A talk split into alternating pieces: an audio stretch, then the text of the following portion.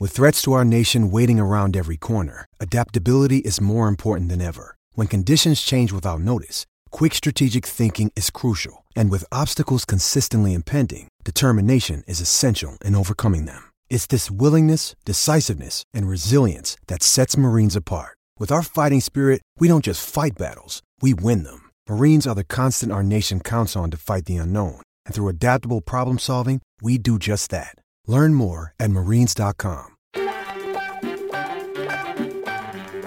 Yo, what up? Welcome to another episode of the Oakland Warriors podcast. I'm Patrick, and the Warriors beat the New Orleans Pelicans. That was a pretty entertaining game on ESPN. I didn't watch the the Marvel thing. Well, I watched a few minutes of it, and yeah, I mean, not my thing. Like all those extra graphics and stuff. I didn't mind those actually too much but I found the play by play with Richard Jefferson and whomever else was in the studio a little dry, you know, trying a little bit too hard to be entertainmenty, if you know what I'm saying. I enjoyed listening to Vince Carter on the regular broadcast. I hope he continues to be a commentator, a color commentator. But this was a game that the Pelicans needed because they're exactly, or they were exactly three games behind the Warriors, I believe, for the ninth spot. And the Warriors played the Pelicans three times tonight, tomorrow, and one more back in SF. It was good.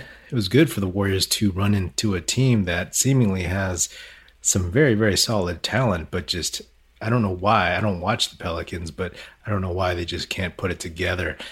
I'm wondering maybe Stan Van Gundy might not be the best choice for this young team. He's a he's a great commentator himself, but maybe his time has come and gone. It flashed me back to when the Warriors were looking for a new coach and Stan Van Gundy was someone that they were talking to and I was like, "Please no, no, not him. He's kind of a retread, you know what I mean?" And he wanted to be not just the coach, but he wanted front office power. I'm not sure exactly if he wanted to be GM, but of course they already had Bob Myers and they didn't give it to him and he passed and he went on to coach and be in charge of the Detroit Pistons and look how far that got them. It's like when he's coach and when he's GM, he'll risk the future. You know, I mean, anyone would in that position when they have a garbage team. They'll risk the future to try to win. And then ultimately, he got let go. And the Pistons had to rebuild because of all of his mistakes.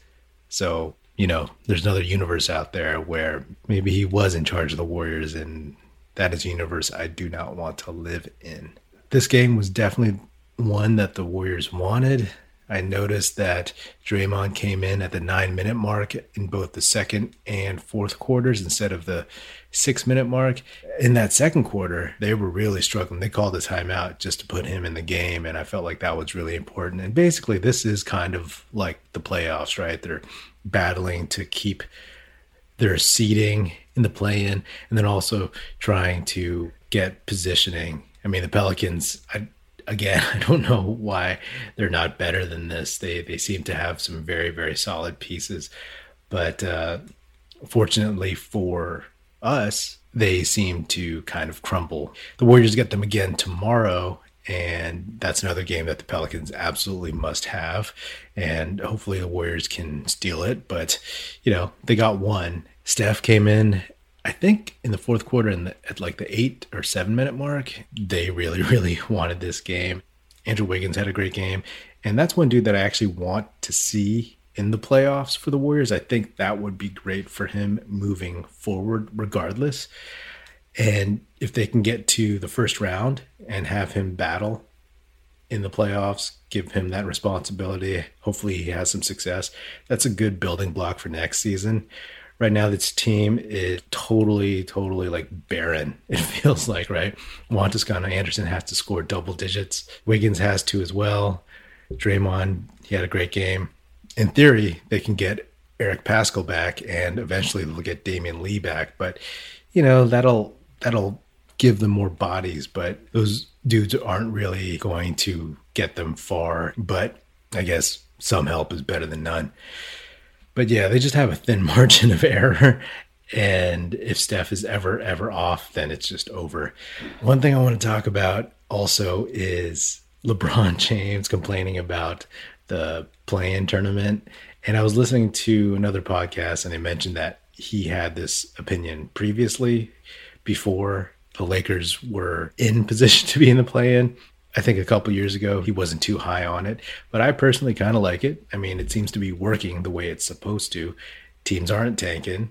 Teams like the Warriors, they just need a chance. But I get it. You know, a couple weeks ago, Luka Doncic and Mark Cuban were complaining, and that's because the Mavericks were right square in the crosshairs of being in the play in. The Lakers now have fallen, and they're in danger of being in the play in. So people can say, hey, injuries to LeBron and AD, but let's not get it twisted, you know? Like, if Clay didn't get injured, didn't tear his Achilles on draft day, then the Warriors wouldn't be in this position either.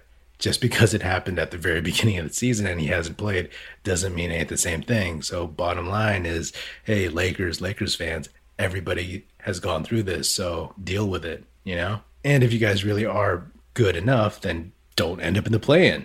Like, just be better than the Blazers, be better than the Mavericks. Also, the seventh and eighth seeds, they have to lose twice to be eliminated. I mean, I think there's a sense that like it's all one and done, sudden death, all this stuff. But I mean, that's true for the ninth and tenth teams as it should, because technically, you know, traditionally they wouldn't have made it. So you get one shot. If you lose, you're out. If you win, you got to do it again. So there's automatically an advantage for the seventh and eighth teams. I think it's relatively fair, but I get it. They don't want to play the extra game. They don't want to be in danger if someone is injured or has a couple of bad nights. So, whatever. As old school as I am, I, I kind of hope they keep the play-in round. Oh yeah, and one one final final thing.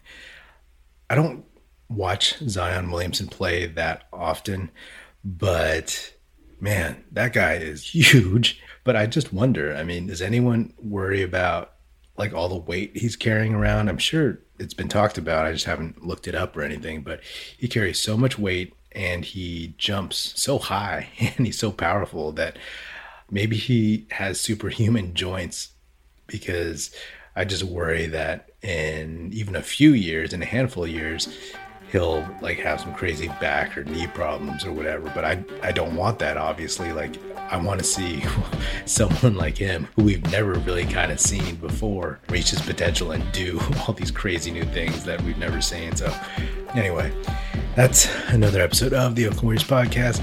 Be sure to subscribe wherever you get your podcast. Feel free to hit me up on Twitter at Oakland Warriors or at Patrick Upino, EPINO. And be sure to tell your fellow Warrior fan friends to subscribe and listen. The Oakland Warriors podcast is produced by National Film Society. That's it. Music in this episode provided by Paper Sun. Special thanks to Paul Amardo for production support. See you next time, and go Dubs.